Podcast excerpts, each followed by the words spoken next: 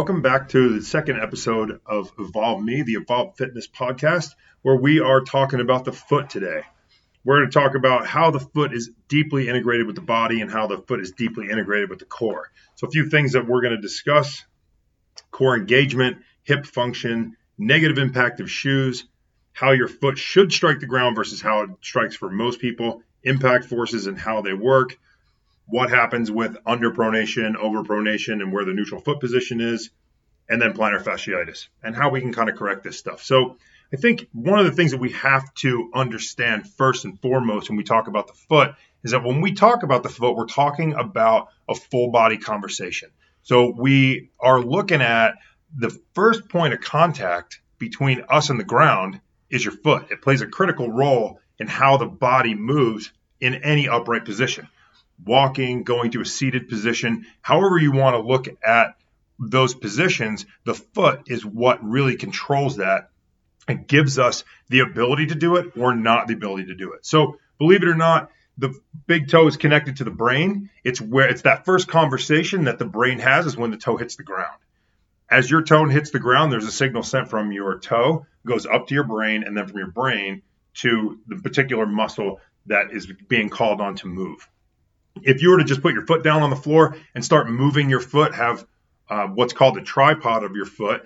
Think of it if you put your hand up in front of you and you look at your your thumb and your little finger and then the palm or down by your wrist, that would be your heel.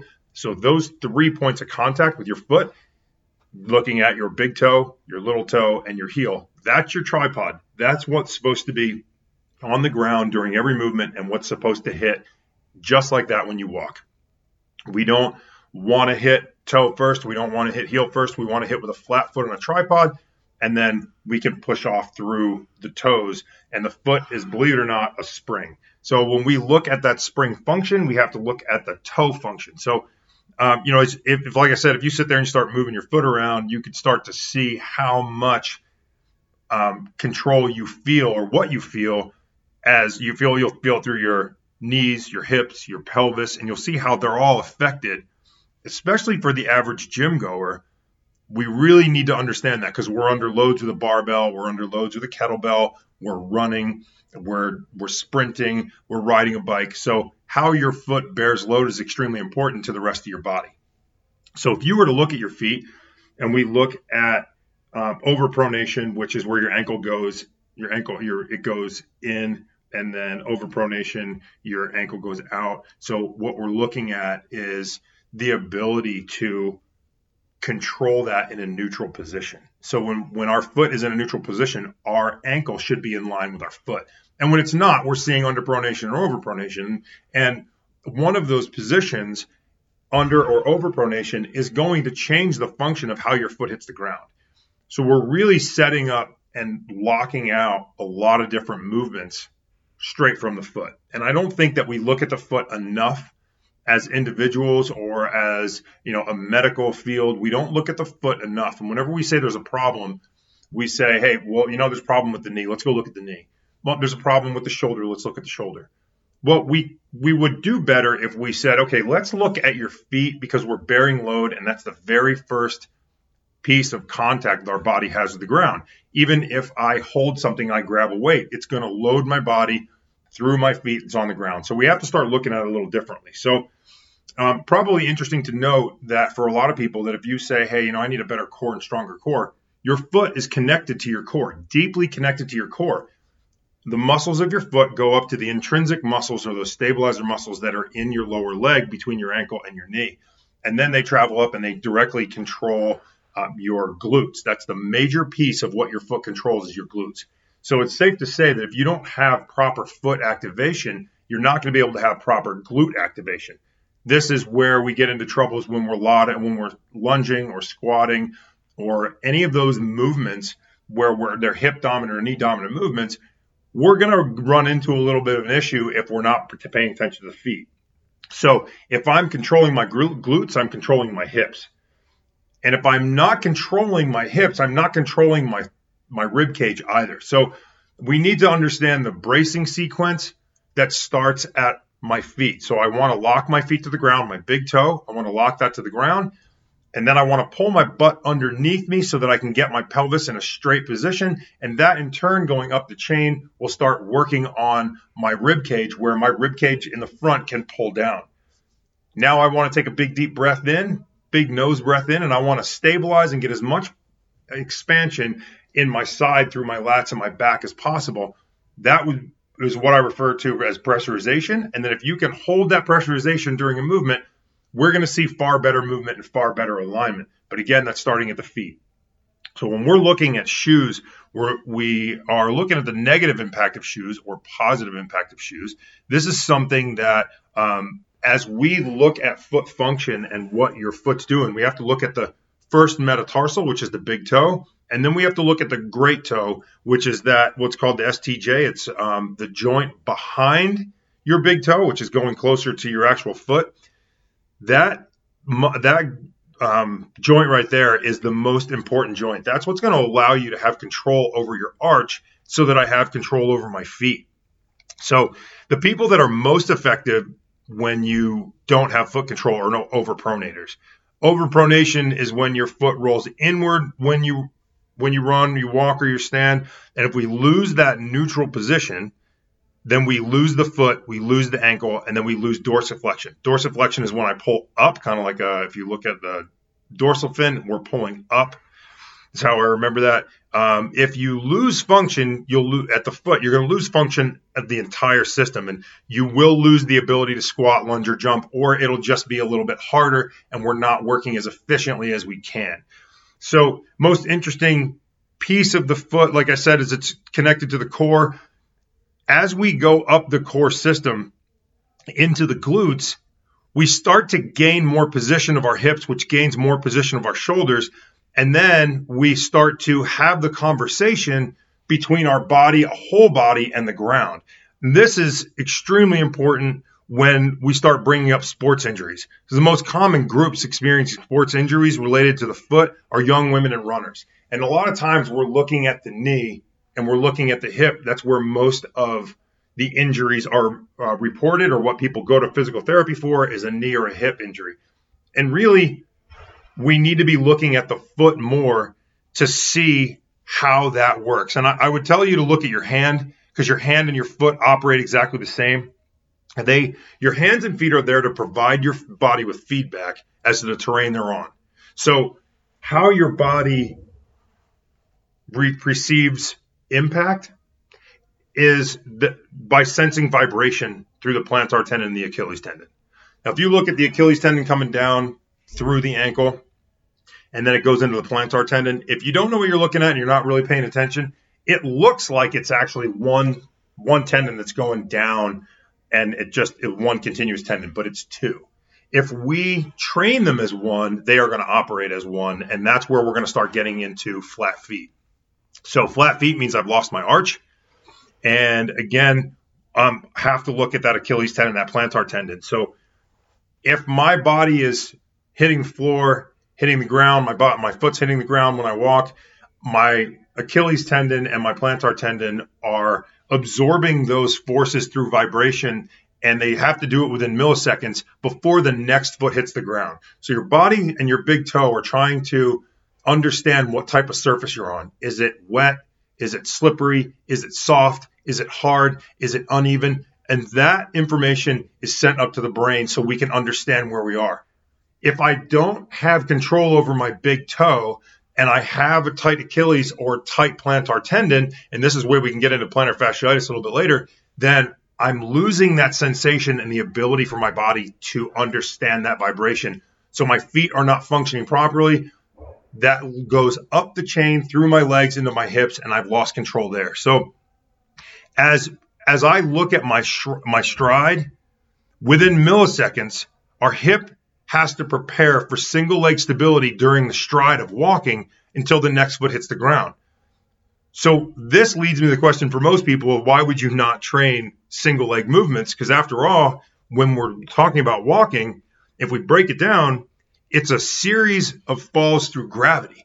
So I have one foot that is pushing me off the ground and the other foot in the air, and within milliseconds, it has to figure out what's going to happen when I hit the floor, receive those vibrations, and create hip stability and core stability so that I can maintain that balance and stability before I put the other foot on the ground.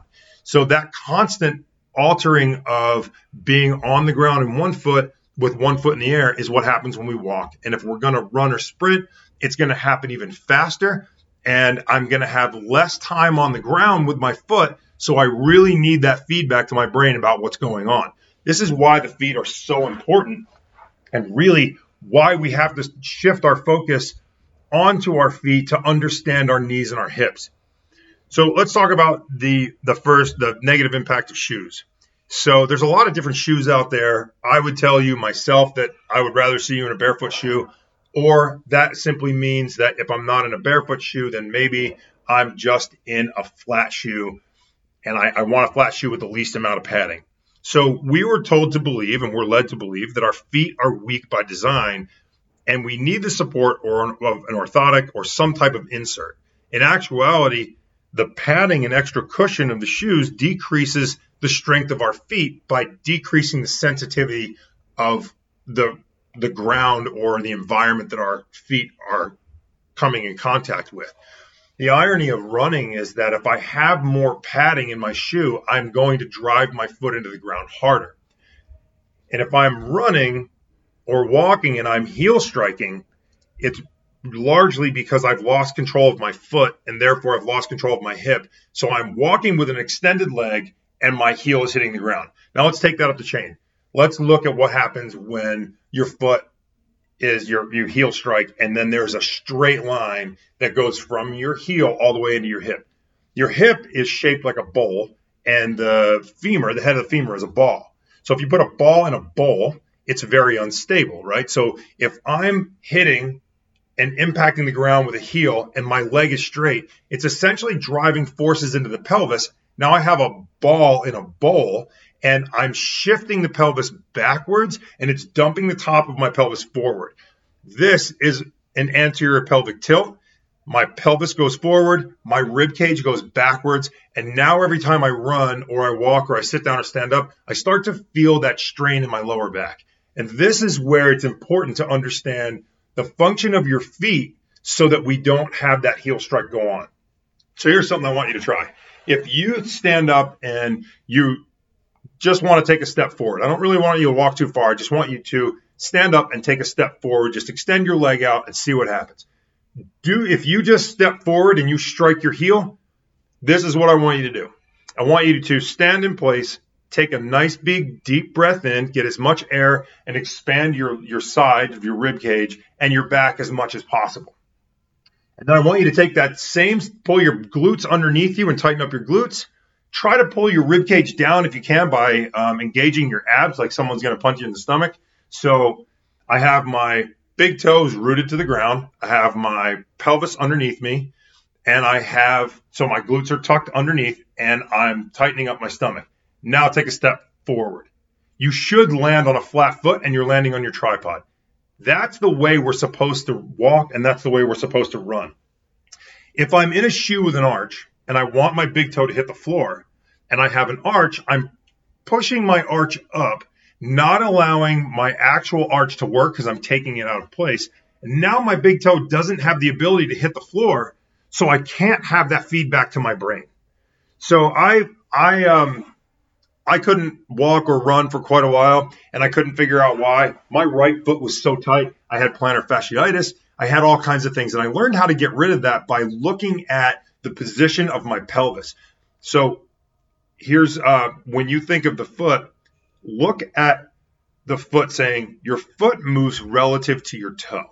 Most people think when they put their foot down, their toe moves. It's it's the opposite way. Your foot moves relative to your toe how your foot and your toe impacts the ground is setting the stage for how the rest of your foot functions. So if I'm striking my heel and my toe's not working, I'm losing every time I hit the ground, I'm losing more of my arch control. And this is why I can't squat, lunge, sit down, stand up without some type of discomfort or pain, or, you know, just not necessarily pain, but some people have more pain than others. And it's really because we're not looking at the foot.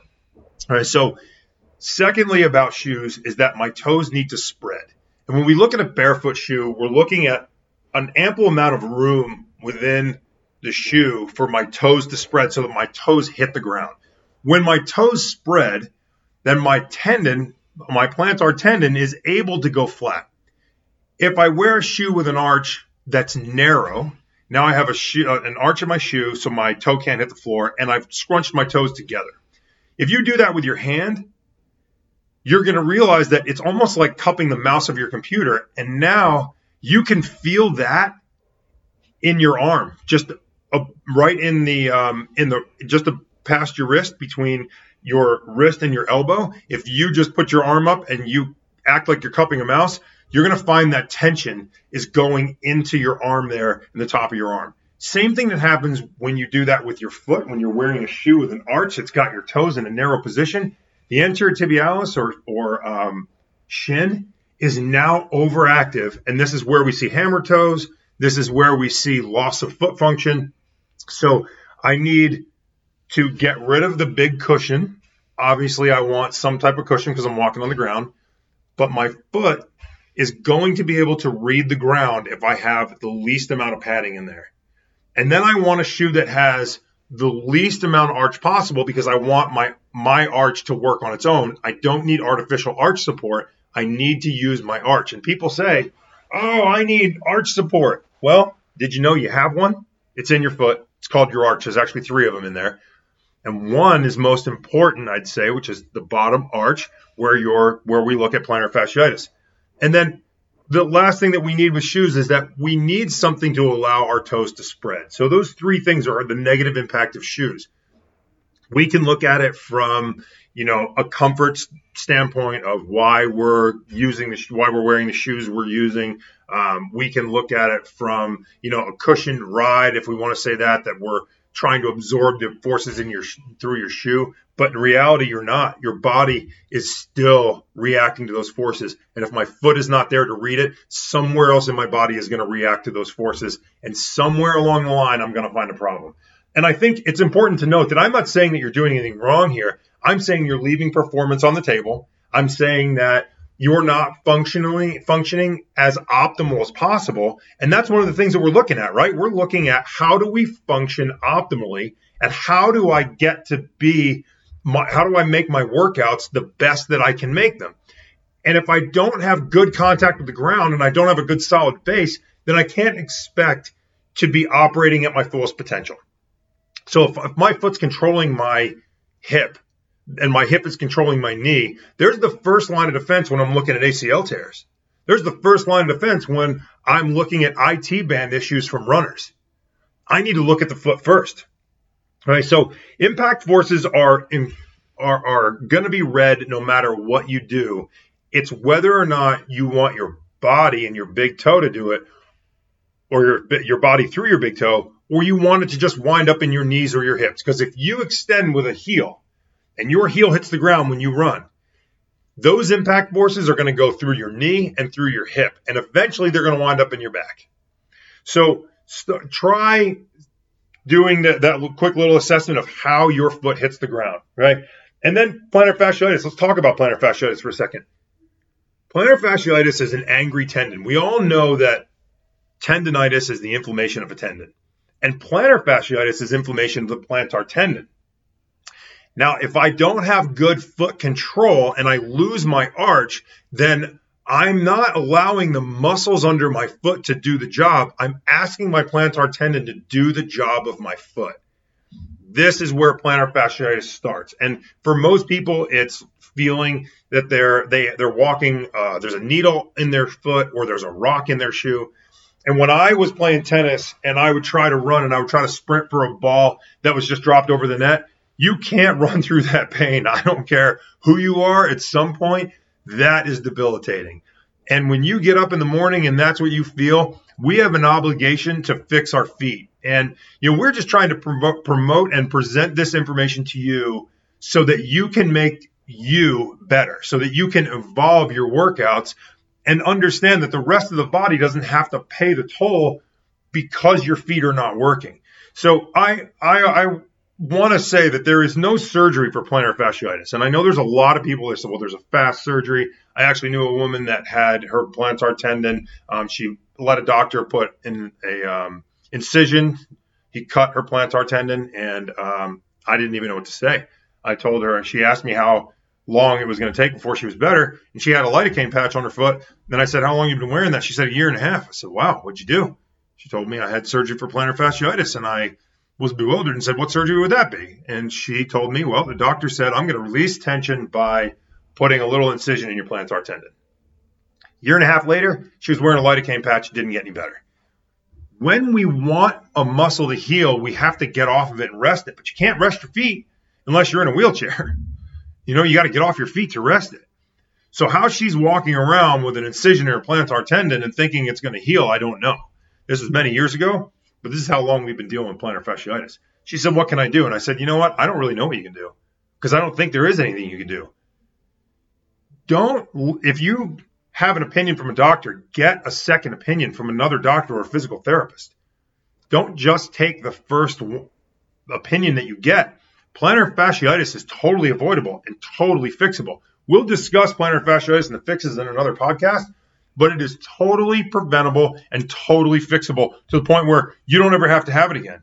As I said, I had plantar fasciitis for years. I figured out what it was and I was able to fix it. What we do here at Evolve is just to show you how to fix these things on your own and what you can do to, to make sure that you don't ever get it. We don't want to see you in pain. We don't want to see you not reaching your goals. We open this place so that you can reach your goals. And again, I'm not saying what you're doing is wrong. I'm just saying maybe we're leaving performance on the table.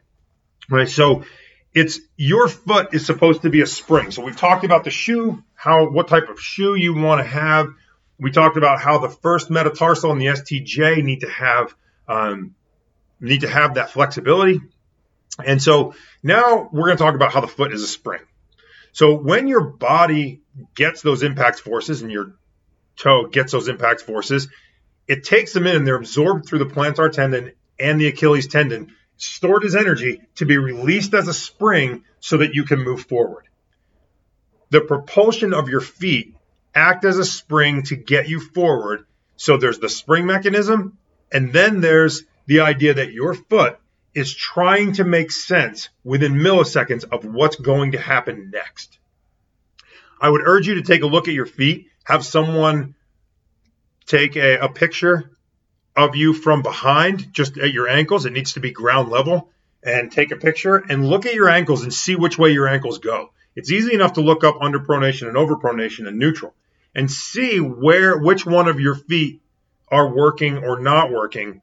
And then you can start to see what you need to do. And really, all this takes is maybe two to five minutes of some foot exercises to get your foot in a position to better withstand the impact forces that your body's going to receive from walking and running or just putting your foot on the ground. If you're standing in place, your foot is looking to make decisions with your brain about what muscles to fire or engage to keep you standing there. And a lot of us get discomfort because we're standing in shoes that take our natural arch ability away. We're standing in shoes with padding so that we can't understand what the ground's trying to tell us you should be barefoot as much as you possibly can. If you're walking around the house, be barefoot. I would tell you to just walk around barefoot at the gym, but be conscious and careful of where you're walking because shoes add protection that when we take them off, we we forget that we don't have that protection and we kick things. So if you're not going to do it in the gym, it is best when I when, when I'm lifting something and I'm putting all those impact forces or those forces down on my body, my toes are spreading out so that my body can make sense of what's going on. So there's the reason that we work out barefoot. We get that good flexibility, we get all of the that input so that our brain can understand. So um, let's talk about the uh, iPhone for a second, or any type of phone and operating system. We all know that the iOS operates the iPhone. It's the brain system of the iPhone. Your nervous system is the brain system of your body and it controls every motion and movement.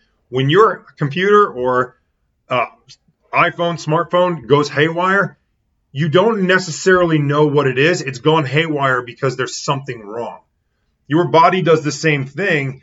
you're not functioning optimally because your brain can't understand what's happening because your feet are jammed up. So if you were to get a tennis ball or a lacrosse ball and start working that under your feet and you feel that you have pain underneath your arch or pain in your foot, that's a good indication that you need to start doing some foot exercises. And if you look, we I'll be posting some videos on um, our YouTube channel about how to control your feet, toe curls, um, there's another one to put a lacrosse ball behind your feet to function and get the posterior tibialis working a little bit more. But really, let's work on the control of that big toe so that I have control of my arch. This is um, one of the biggest things, or where I would tell you to start first. And then it's again, it allows the foot allows integration between the foot and the rest of the body. So I'm Mo Orlando for Evolve Fitness and Evolve Me. Our intro music was provided by Seven and Seven. So to hear more, guys, tune into this channel, and we have a lot more coming. I hope you enjoy what you're hearing. If you have any questions, please please feel free to email me or put your comments under the podcast.